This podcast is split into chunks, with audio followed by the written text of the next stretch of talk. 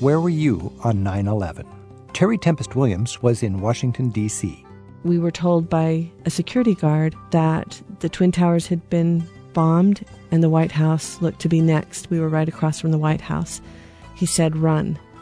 None of us moved. Phil Borges has traveled to some of the world's most remote spots to photograph indigenous people whose ways of life are being threatened. He realized there was something they could teach the rest of us. I mean, they're PhDs of their part of the land. They know things that our scientists don't know. And today in Berlin, Peter Wortsman notices a difference between his neighbors depending on which side of the wall they were raised. They grew up with very different expectations about the future a different ideology, a different sense of history and their place in history and their place in society. Stay with us in the hour ahead as we consider many forms of beauty in a broken world. It's Travel with Rick Steves. For a city that's endured more than its share of dreadful history, Berlin sure is resilient. Coming up today on Travel with Rick Steves, playwright Peter Wortsman returns to explain how change is one of the constants that keeps Berlin energized and interesting. We'll also check in shortly with author Terry Tempest Williams. She'll tell us how learning the art of making a mosaic in Italy helped her to cope with the emotional effects of 9 11. Her soul searching continued in post genocide Rwanda, where she witnessed incredible acts of beauty in the midst of a broken world. Let's start today with photographer Phil Borges. Phil specializes in respectful, even dignified portrait studies that document the lives and faces of indigenous people from a variety of cultures all around the world. He joins us right now to tell us how the camera can give people a voice and what people in even the most remote corners of this planet can teach the rest of us. Phil Borges, thanks for being here. Thanks for having me, Rick. Now, Phil, it's amazing the initiatives you've got involved in uh, with your camera as your tool. Talk about the different projects you've had as a photographer. You know, in the beginning, I just wanted to go out and go to these places, first of all, and document the people. And as I was doing that, I couldn't help but notice the issues they faced. Either governments, like in case of Tibet, governments taking over.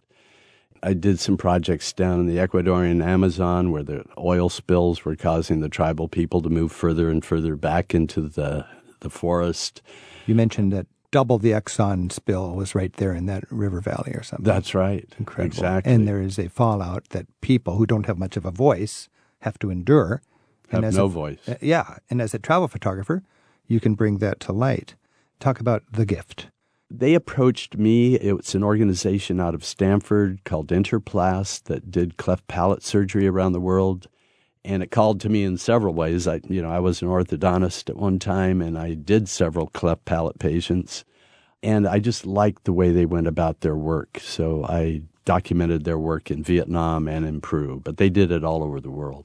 And women empowered.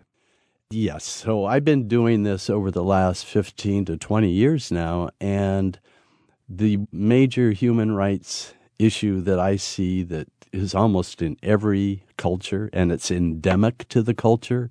It isn't imposed from without. It's in the traditions and, and, and this is the oppression and discrimination against women and girls. I, have been doing this for the last eight years now. And putting all my work towards that for the last eight years, and at the same time, there's a huge understanding. Just recently, it's almost trendy in developmental work that if you want to get anything done, entrust it to the women in these communities in the that, developing world. Yes, that's right. They're the responsible ones, they're the nurturing ones, they're the ones that will take care of the infrastructure. The infrastructure being their kids. They'll put their money into the right. education and health care of their kids. An educated girl will have fewer and healthier babies. And so all yes, all the development agencies realize this now and that's where they put their money and their efforts. I know that you have a passion and an ongoing interest just in indigenous and tribal cultures. What's the situation now? There's 6,000 languages on the planet, and half of them have no children speaking that language.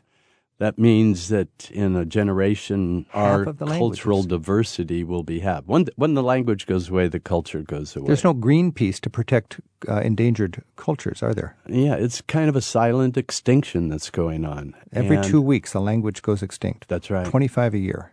That's right.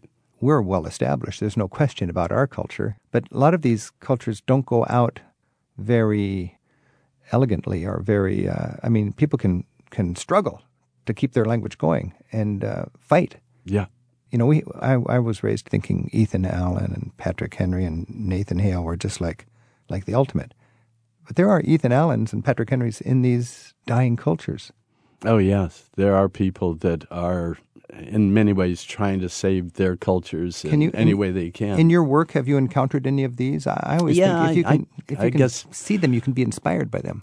Yeah, Moi comes to mind. Moi is a Huaorani tribesman down in the Ecuadorian Amazon, and that's the area where all the oil drilling was going on. And the Huaorani were known as the fierce ones of the tribal groups in that area. So he would be a charismatic leader that would inspire his people to struggle against great odds. That's right. So I met Moi down there, and he brought me. I was doing a project on shamanism at the time, and he brought me in to meet his grandfather, Mengatoue. So Moi learned some Spanish, and that's how he became a leader of his people. And I actually have met him at the UN, doing talks at the UN, since I had him as a guide down there. So he's very much in that realm of trying to save his people. So, what are the enemies, or who are the enemies that threaten these indigenous and tribal cultures all across the planet? What is it that's causing them to go away? People want their resources. So, it's struggle for resources, The struggle for resources. pushed by governments and corporations, That's right. Yeah, that's pretty much it. I mean, and climate change. Is that well, yes, of course, all of us are responsible for that, and that's playing out all over the country. You know, our consumption of drugs in this country. Look how it plays out in Mexico and now in Honduras and Guatemala, and it plays out in the rural areas. so that would threaten very fragile little indigenous communities? Yes, like aerial poisoning of, of uh, foliage that's right. is part of the drug war in South America. Yep. How does that hurt people? Well, I, I didn't even know about it going on when I was first down there. And I was doing a film for the Discovery Channel. I was hosting this program on shamanism, and I went into the Ecuadorian Amazon. And we were met at the airport by these reporters, and they said, What do you think about your your country's war on drugs and how it's playing out here in the Amazon? I said, I said What's happening? He said they're spraying thousands of acres of land out there to kill the coca plants. And there happen to be tribes people underneath that, Oh, yeah. that foliage that I are being saw- killed also. I saw little girls with their arms burnt from the chemicals. Their gardens were completely devastated. They live off those gardens, and, and this is going on down there.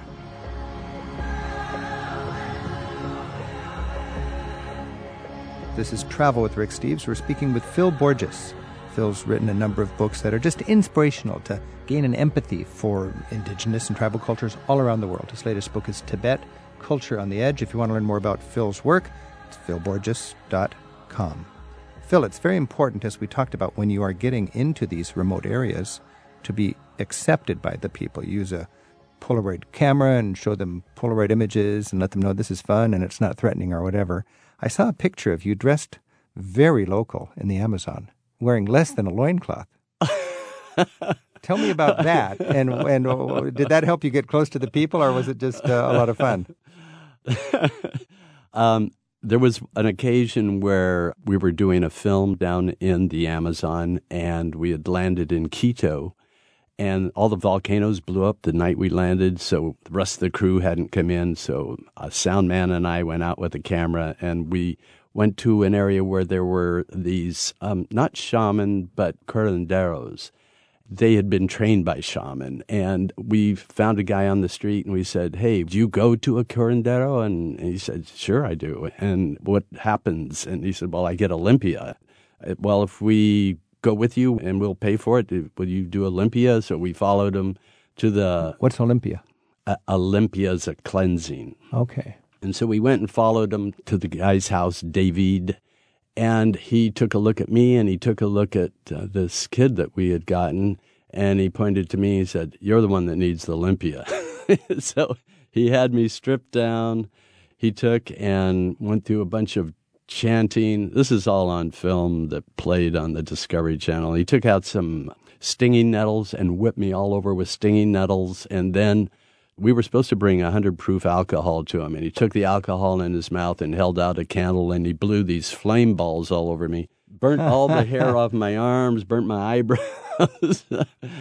Is that the one you saw? no, well, uh, that sounds a pretty good way to go local, I'll tell you. But what you've done is you've immersed yourself in these different cultures, and it's easy to think of shamans blowing fireballs all over you and kind of think, you know, this is pretty uh, out there. But there's some fundamental wisdom we can pick up in our travels also from very uh, traditional and ancient societies that could be, um, I think, um, belittled or underestimated in our fast paced modern computerized world. What's an example of some fundamental wisdom you've picked up in your work as a travel photographer that we can all maybe learn from? Yeah, I pick it up all the time. First of all, it's their connection to the land. I mean, they're PhDs of their part of the land. They know things that our scientists don't know. And their spiritual connection to the land. And we say, okay, this is superstitious. They're praying to the mountain gods or the gods of the rivers, the gods of the forest. No, it's a metaphor. They are connected to those those elements in a way that we have lost. And that connection makes them believe in our interdependence, in our interconnectedness, and how we are so dependent on all forms of life and on each other. So it, it hits them at a very deep spiritual level. So, so that's I, related to this Tibetan Buddhist notion of the sentient beings? Yes, yes. What does that mean, sentient beings? A sentient being to a Tibetan, I believe, means anything that has the life force within it.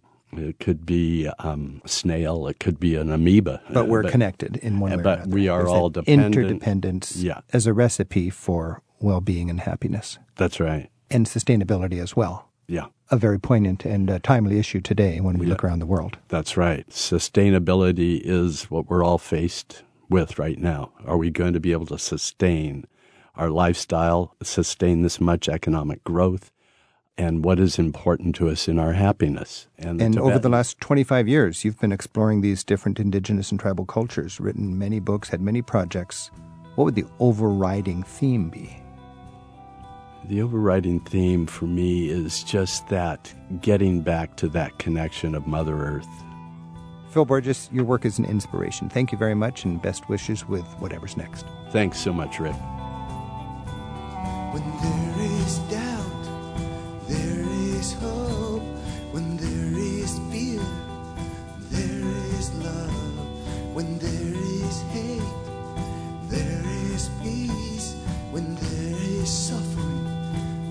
The dance. I dance a dance, a dance of peace. Terry Tempest Williams makes a return appearance to Travel with Rick Steves in just a moment to share how learning the ancient art of mosaics in Italy taught her to look for beauty in a broken world. Stay with us.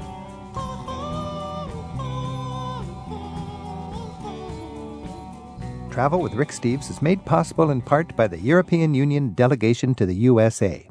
Tips about traveling in Europe and information about the EU are available at euintheus.org.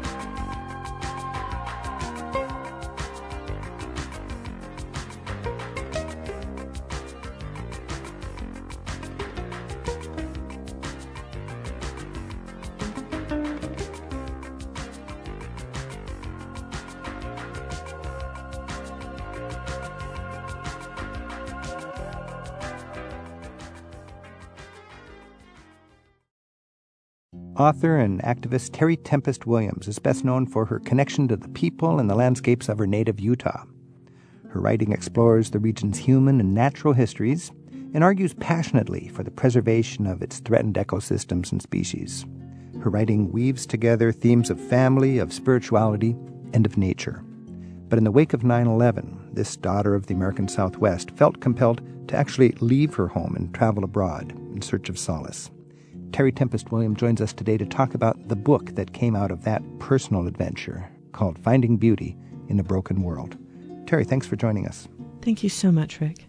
How did 9/11 hit you as a as a writer and as a as a seeker and, and, and why were you inspired to travel after 9/11? It was a turning point for me, as I'm sure it's a marked moment for all Americans. I happened to be in Washington, D.C. on 9 11, on September 11th. I think if I had been home in Castle Valley, Utah, I wouldn't have known what had happened. I probably would have noticed there were no contrail signs in the sky, no planes. But I was at the Corcoran Gallery with other photographers and writers. We were about to begin a press conference with an exhibit called In Response to Place when we were told by a security guard that the Twin Towers had been bombed and that the Pentagon had been hit and the White House looked to be next. We were right across from the White House. He said, Run.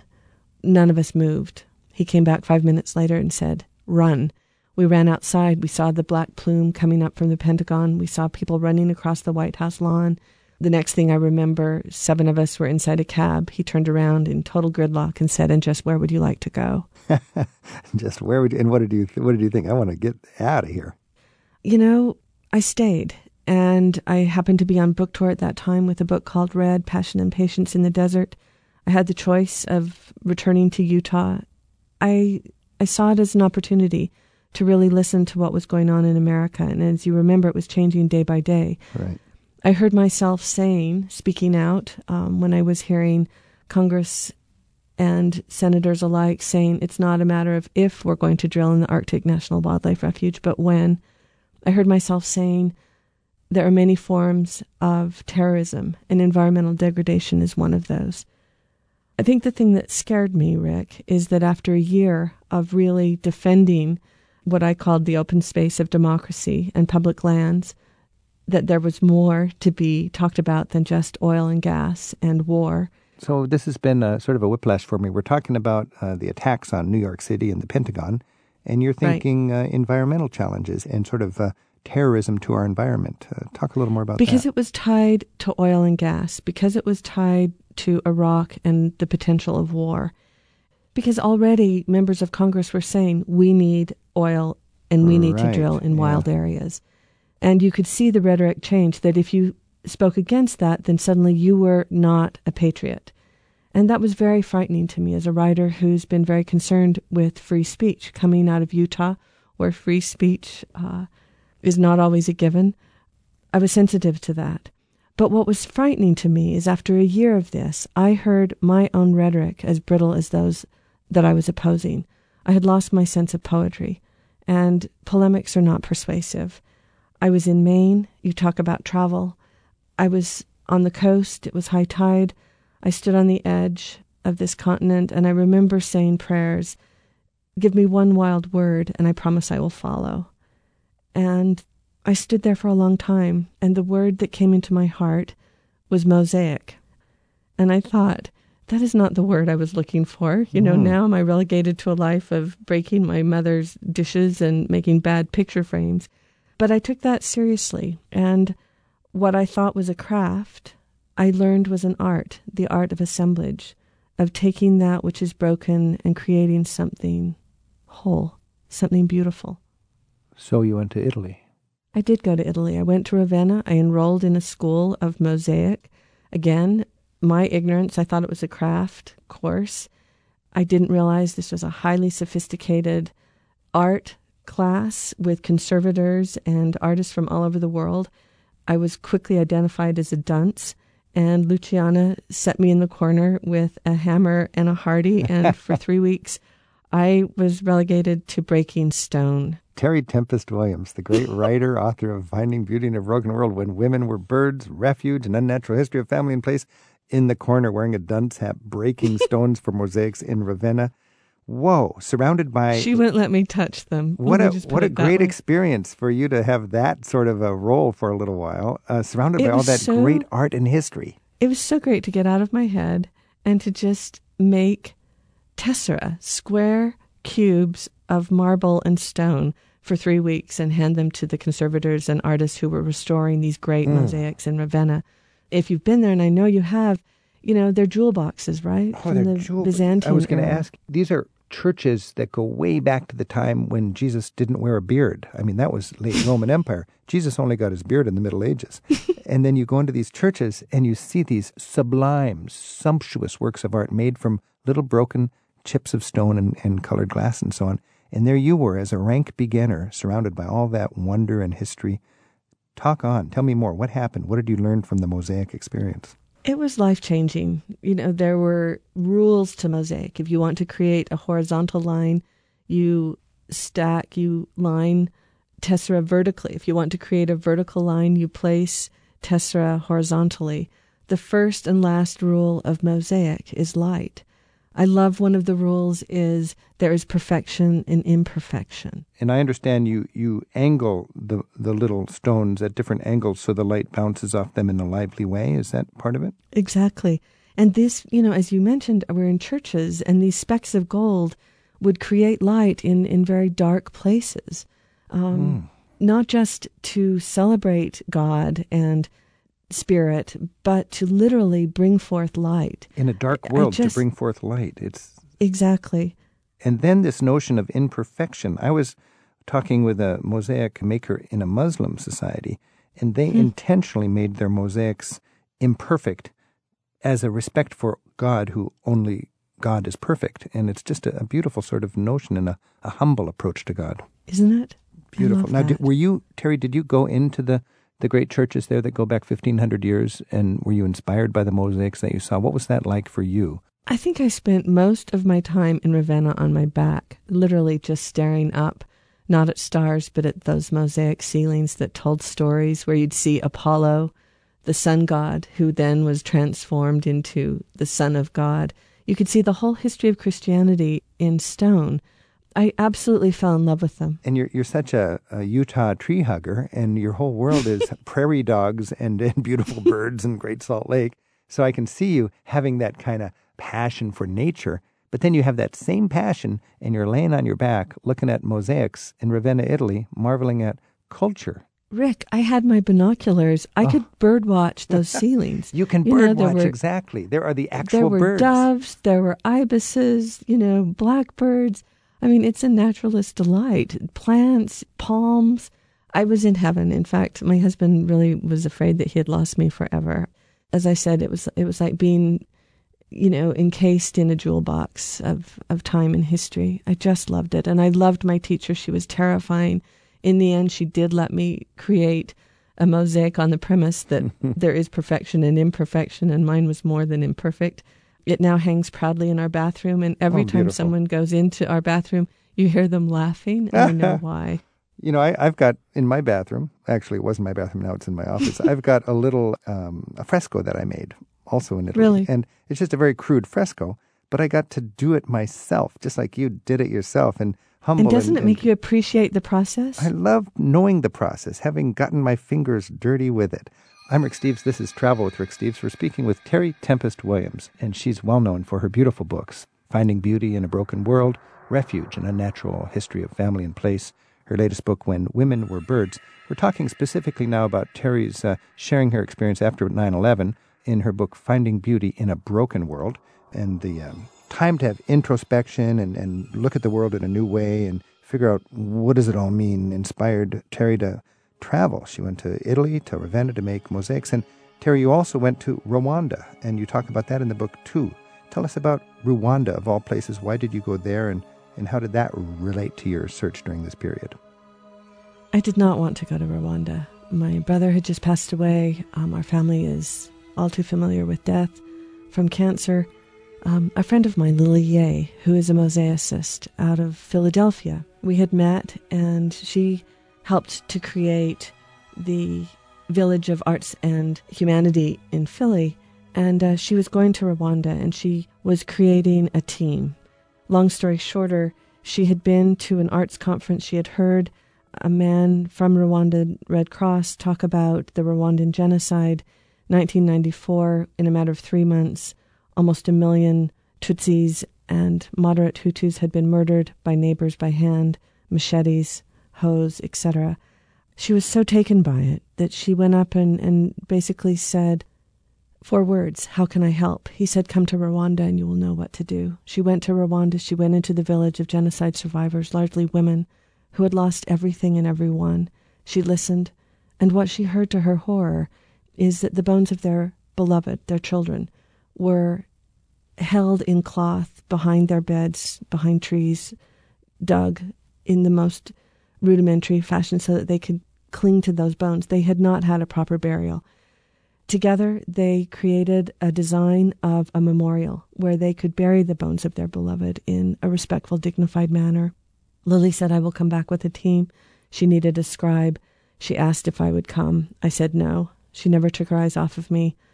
I realized my spiritual growth was dependent on my saying yes, and I heard myself say those words.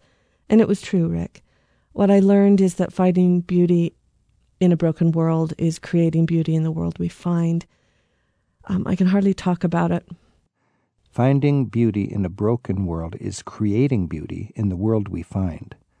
Yes. And what I could never have understood is that in a place like Rwanda, where every square inch of that landscape has been bled on and bled over, that beauty is not optional. But I saw the women's eyes, death eyes, eyes turned inward, completely light up when their children began painting their homes, when they began making mosaics on this beautiful memorial that would house mm. their families who had died. What I saw that is that beauty is not optional but a strategy for survival. I could never have known, Rick, that in that question, give me one wild word, and the word that came to me was mosaic, that three years later I would find myself literally making mosaics in a genocide memorial out of the broken shards of war, literally the rubble of war. It changed my life. You know, I, I had no idea, and every single day I am mindful of of the sorrow and the joy, the resiliency of the human spirit that people hold. You know, people are not inclined. It's not a natural inclination for for us to look and experience the dark side of humanity by, by going there. Would you recommend that people go to places like the Rwandas of this world? I mean, you don't have to go to Rwanda, but there's lots of opportunities that way, aren't there, that, that are lost opportunities? The thing that struck me is, you know, we have everything in this country. We have so much. We're so privileged. And yet there's so much discontent. People are not mm-hmm. happy. And so you see this mad, consumptive, reactive quality. What I saw in Rwanda over and over again, and I've been back many times, is that there is a joy that is encased in the sorrow, but there is a meaningfulness. There is an, a capacity to share, as you say, a capacity to empathize, a capacity to work together. And Rwanda is now working toward restoration and reconciliation. And I have so much respect for that. I think the happiest times I have had in my life have been in Rwanda, working together, mm. um, not with Hutus and Tutsis, but Rwandans. And again, it's finding meaning in our lives. That idea that taking that which is broken and creating something whole together. Terry, the sadness for me is that the average person in our society just changes the channel and, and, watches more TV. I mean, life goes right by you. If you don't get on a plane or get in a canoe or put on some shoes and go out there and embrace the world, find beauty in a broken world, make beauty in the world you're given. And it doesn't have to be in Rwanda. No, it, it, it as doesn't. you say, it's you're in Washington. I'm in Utah. Both of us are deeply committed to these places, and uh, I think that's what real advocacy and communitarianism is, don't you? Advocacy. Now, there's a difference between charity and advocacy, isn't there? Have you thought much about that? How interesting. How so? I just think charity is, is almost like, okay, I got to do some charity. Advocacy is empathizing with people, understanding their baggage, to go there and to walk with them, to talk with them, to understand what have their struggles been. And you, know, you go to Rwanda, you have empathy. You understand their baggage. America's really good at knowing what 9 11 baggage is, but other people have baggage that's just as powerful. Imagine the baggage in Rwanda. That's what undid me. I remember we were able to go into the Gacaca courts where perpetrators, people who had murdered family members, had to face those members who of the family survived Oh. and and tell them what had happened, ask for their forgiveness. And in one instance I heard a woman say to a man who had murdered her husband and all of her children, she stood before him and she said, I know who you are. I saw what you did. You murdered my husband and children. I now live alone. And then she said, But I now forgive you, and I will make you my son, and I would ask that you come to live with me, and we will take care of each other. Finding beauty in a broken world, gaining power and strength from, from brokenness. That's right, and it's not to romanticize poverty, certainly, mm-hmm. or war, but I think it's perspective. And what I realized in Rwanda with this, you know, I don't even have the language, the the horrors that took place there. What I realized is that on one hand, angels, on the other hand, demons, good, evil, how do we bring our hands together in prayer? And that if a human being is capable of this kind of atrocity, then I too am capable of that. And if a human being is capable of this kind of forgiveness, then I too am capable of that. And I think it brought me into a, a much deeper sense of my own humanity. And perhaps that's the gift of travel. Terry Tempest Williams, author of Finding Beauty in a Broken World, author of When Women Were Birds and Refuge, an unnatural history of family and place. Thank you so much for what you do and for sharing it with us today on this show. And thank you, Rick, for your perceptions and how you allow us to travel with grace. Let's talk again soon. Thank you.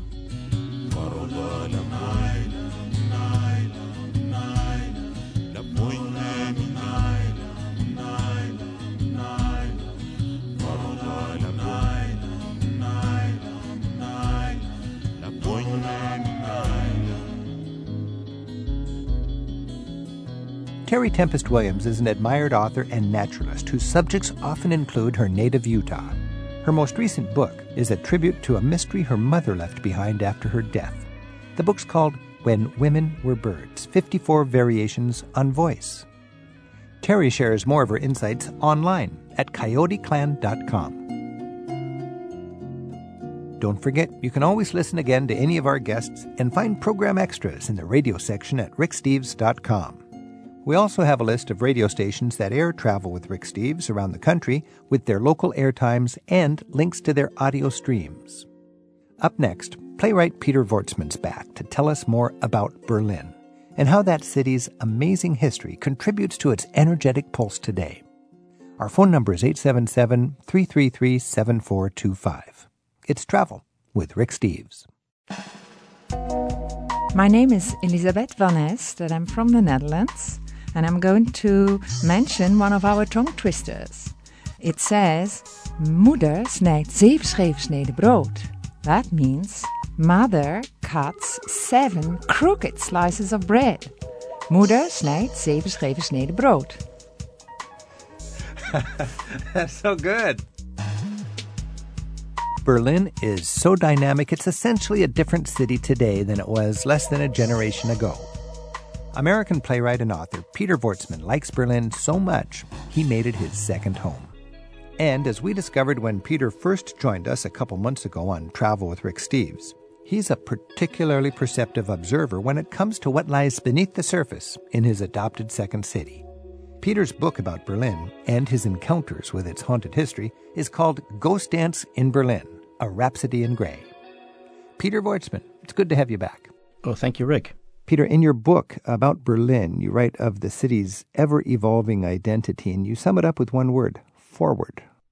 Well, I, I think of Berlin, and, and I mentioned this in the book, as a not a proper noun, but as a verb. It keeps Berlining into something else. It starts as this little backwater up in Brandenburg, Prussian backwater, becomes the capital first of a kingdom, then of an empire. Then the empire falls, and it becomes the capital of this brief fever dream of modernity of the Weimar Republic. Alas, the Weimar Republic collapses. It becomes then the so called thousand year Reichsstadt, capital of the Third Reich. Fortunately, that collapses. Then it's invaded, destroyed. It becomes this rubble heap at the fault line of history, this divided rubble heap. A wall goes up in the midst of it. it becomes two cities, and then in 1989 the wall comes down and it becomes one wild, anarchic, spirited city. Just to hear you review that is is breathtaking, and I just and to get a chance to go there with a little bit of historical background and, and a good guide and a little bit of time and curiosity to piece this all together. You write that Berlin is built on a heap of urban impulses. Berlin is a phoenix forever being reborn. And then you talk about Nefertiti of all people. Nefertiti is that Egyptian uh, statue of an incredible woman who uh, goes back what four thousand years, and Oh, God, yeah. Nefertiti is right there in the uh, Museum Island in the center of the town, kind of looking out over it all. Well, it's one of the most beautiful statues in ever in art history. But when you think of Nefertiti, you're also thinking of Berlin's tumultuous story, and at the same time, its stability and its power to survive. Give us the the context. Why did you bring Nefertiti into the book, and, and what does that have to do with anything? She is the kind of symbol of look, every museum is a kind of rubble heap of stolen objects from the world. We love our museums, but after all, they're the products of empire, as is the Metropolitan Museum in New York or the Louvre or the great museums on Museum Insel in Berlin. These are the souvenirs of empire. Often one empire annexes the souvenirs of another. And here you had the Prussians annexing uh, the great queen of Egypt and somewhere uh, borrowing or stealing her spirit. They had their pyramids. The East Germans had their Fernsehturm, their TV tower, which is supposed to be the symbol of their future thinking society, that of course then collapsed. And then you've got the big, uh, what was the emperor's residence, which is now a big grassy uh, expanse between the TV tower and Nefertiti, which was a big symbol of empire during Prussian times, wasn't it? It was a, a huge symbol of empire, and the Allied bombs damaged it, but it was not completely destroyed. It was the East German state that decided to tear it down because it was, for them, a retrograde uh, reactionary symbol, and they didn't want it there. But from there, you've got the rubble of the Third Reich and, and Hitler's dreams of, wasn't he going to rename Berlin Germania or something like this? He did re- rename it uh, Germania. He thought this was going to last forever. He wanted it to be the center. He was very envious of Paris, by the way, which he wanted to become then the, the German center of Europe. But Berlin was to be the great capital, the great symbol. The most telling thing for me was I have a good friend, Grisha Maya, whose mother was German, father was Russian. Grisha told me the story how his mother, as a young girl, she was an art student, her art teacher told her one day, We're going to visit an exhibit. We won't talk about it when we get there. We'll never talk about it afterwards, but it will be the one time in your life that you will ever see real art. And that, of course, was Joseph Goebbels' exhibit of Entartete Kunst, Degenerate Art, which was a collection of Chagall, Picasso, the German Expressionists, all the art that was taboo and forbidden. But the fact is, three times as many Berliners and Germans visited that exhibit than visited the official German art exhibit that nobody really gave a damn about. Wait a minute. During Nazi times, they actually showed off the forbidden art, Oh, yes. but they showed it off as an example of bad art? They showed it off as a kind of a freak show. Yeah. Uh, as a Wow. kind of a you see this is what happens to culture when degenerates take over when uh, Jews take over when when artists uh, who can't see right cubists take over and we want to clean up that mess but the message didn't get across Well, people knew what the truth was, so parents were taking their kids and saying, pay attention. This may be the last time you see real art because we're living under this Nazi hell. yes Wow. yes Now, when you go to Germany over the years, you see this, this whole theme that we're talking about, ever evolving Berlin. For instance, Potsdamer Platz in the 1920s, that was like the Times Square of Europe. and the site of the first traffic light in all of Europe it's still uh, recreated uh, symbolically there But then during the war of, I mean, after the war, of course, you have the Berlin Wall going right through it. They'd shoot you if you walked across that Platz. right through it. But today it's the site of the great German Film Museum with Marlene Dietrich's uh, former Oh, That's wardrobe. Right. Marlene Dietrich's the, right there. It's like in your face. the secular saint of the Film Museum of Berlin with her wardrobe as close as relics as you can get. And this is a huge towering office part, sort of a celebration of capitalism after the end of the Cold War, and almost like scalps hanging outside of Boonesboro. You've got little little chunks of the Berlin Wall out there covered with graffiti. Just little finger sandwiches of the Berlin Wall uh, out for people to gawk at and, and mock and take pictures of. It's a, once again this fascinating, ever evolving Berlin. Dürr wird das Gras. Glück ist wie Glas. Und es zerbricht. Wie wir. I'm Rick Steves. This is Travel with Rick Steves. I'm talking with Peter Wortsman. Peter's written a fascinating book based on his experience as an American Jew with German Jewish heritage, looking back at the greatest city of, of the German people, Ghost Dance in Berlin. Peter, you also talk in a fascinating way about Alexanderplatz. Talk about the importance of Alexanderplatz to the people of Berlin and, and how it has evolved over the years. Can I read you a couple of lines about uh, Alexanderplatz? Please do. Berliners fondly call it Alex for short, like it was an old friend with a familiar, pudgy, pockmarked face, a perennial beer buzz, and a couple of front teeth missing. That mangy mug has undergone multiple facelifts over the years, and given the prodigious bulge of its cheeks and the various pockets or forecourts it encompasses, it is hard to say just where Alex ends and the rest of Berlin begins, and in a sense it hardly matters, since Alex is as much a state of mind as a precise locale. There's nothing beautiful about it. In fact, it's really rather ugly as far as urban spaces go, compared to the great monumental squares of Paris, London, and Rome. But Alexanderplatz is positively electric pure current, unmediated by wires, rumbling with arriving and departing underground and above ground trains, trams, taxis, buses, clip clopping with boots. It's not a place to linger for long. Peter, that is perfect Alexanderplatz. And as you read that, I was thinking uh, over my lifetime, my visits to this square. You know, when Berlin was divided, Potsdamer Platz was cut in half and the city needed a new central square. And my understanding is Alexanderplatz was the central square of eastern Berlin in the shadow of that TV tower. And uh, it was pretty much the best they could do, but almost laughable as far as an advanced modern place. But it was it was the best the DDR could do. And today it's got that ugly aliveness. Uh, and I just ended up thinking I want to get a beer and sit here and watch people. And it was a it was sort of like punk Berlin in a, in a way that was just constantly entertaining never the same. And it just is a, a living example of how Berlin is this ever evolving, amazing city. And you have that weird phenomenon of the grill walkers, these young guys with portable ovens wrapped around their middles with bratwursts sizzling on it. And you're just dying to eat this stuff. You come out of the subway, and there they are, these human grill walkers parading their wares. This is Travel with Rick Steves. We're talking with Peter Wortsman. Peter's book is Ghost Dance in Berlin. Our phone number is 877 333 7425. And Rick is calling in from Henderson, Nevada. Rick, thanks for your call.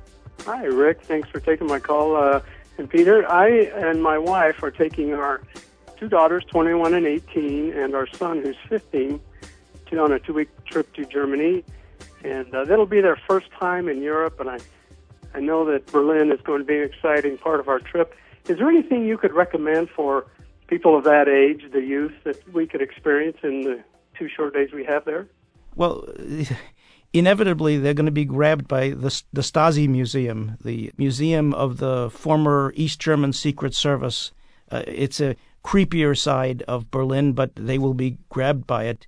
You can also visit underground Berlin on a tour going through some of the former bunkers that were there during the Third Reich period.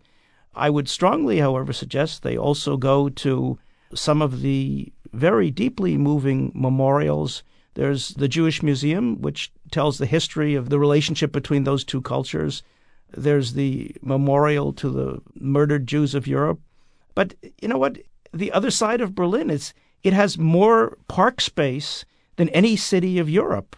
You can go into the Tiergarten. The zoo is terrific, Zoologischer Garten you've got to go to some of the museums on Museum Insel and and do uh, give a hug to Nefertiti. Yeah, I, you know I agree. The Museum Island is an amazing uh, collection of four or five world class museums, and as we speak, they are coordinating it all together with one admission ticket and it, it's just really spiffed up in a, in a beautiful way as, as Berlin continues to knit itself back together. You know, Peter and uh, Rick, one thing I would highly recommend is the uh, river tour down the Spree River. Uh, it used to be such a ugly, people unfriendly place, but now they've uh, really fixed up the river that goes right through the center of town. Of course, in the old days they had barbed wire there, and if you swam across it, they'd shoot you. And now it's a park with grass, and they even set up beaches, fake beaches in the summer where they bring in sand. Something else I'd recommend is if your kids are interested in 20th century history is the Third Reich Walk. There's all sorts of walking tours in Berlin that are very competitive. I think the the walk about the Third Reich brings that to life. And there's the movie museum in the Potsdamer Platz, isn't there? Oh, it's great. The history of, of German cinema. We don't realize to what extent our American cinema was profoundly influenced by German cinema and specifically the emigres that fled the Nazis. I'm talking about Fritz Lang, uh, Ernst Lubitsch, uh, Billy Wilder.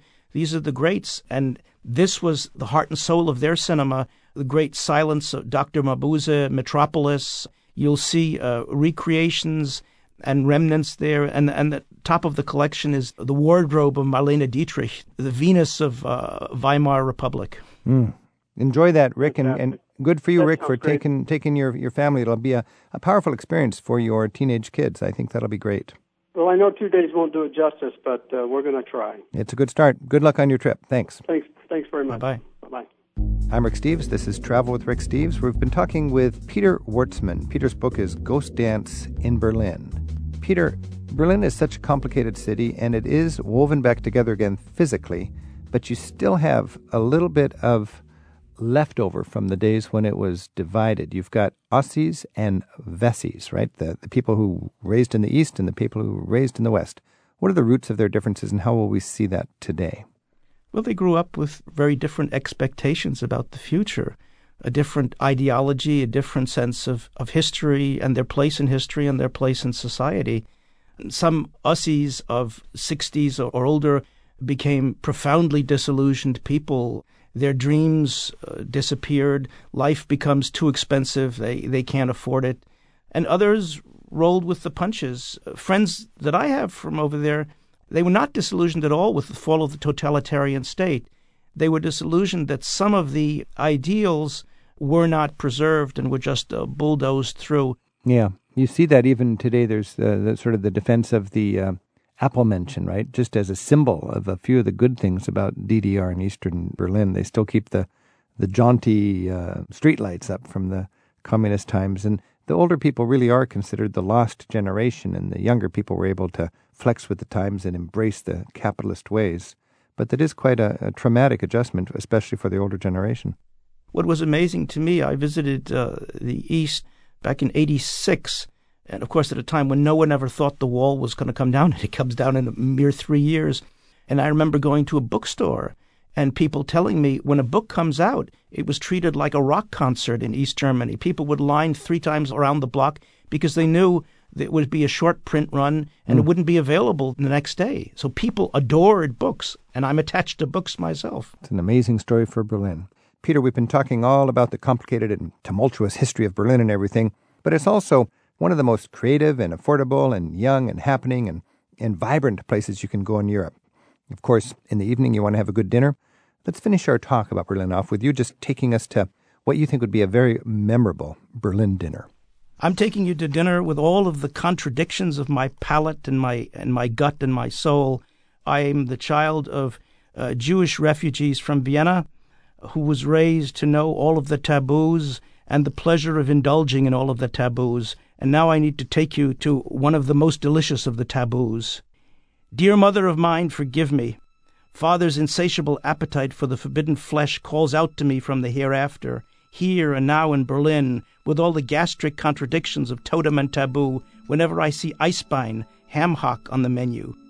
No foodstuff better exemplifies the German craving and the Jewish prescription for me than this quintessential Berlin dish, a veritable mountain of pork, comprising the joint between the tibia fibula and the metatarsals, the tender, fragrant, fat, and fleshy part of the monster, joining knee and hip, or elbow joint and foot. A positively Neanderthal spectacle on the plate. It's a dish that stirs up mixed emotions when ordered in a restaurant. befuddlement on the part of foreign tourists. Did you see what he ordered? Who try to imagine just what it is and how in heaven's name it fits on a plate. Utter disgust on the part of avowed vegetarians for whom it constitutes a blatant, in your face affront, the very incarnation of meat. And awe on the part of repressed, cholesterol conscious carnivores who themselves would not dare go to such extremes in public to satisfy their lust, secretly considering the pornographic craving best indulged in private. The disbelief of my fellow diners is palpable as I dig in. Picture the culinary metaphoric equivalent of highbrow opera buffs compelled to witness a wrestling match. It is indeed a sloppy, slippery task to slice through the blubber of the poached Berlin version. Whoa, a Jewish ode to a ham hock. Peter forbidden du bist ein Berliner. You clearly you love Berlin and the ham hocks that come with it. Peter, thanks so much for sharing your insight into this complicated and fascinating city. Thanks so much. Danke, Rick. Okay, gute Reise. Adieu.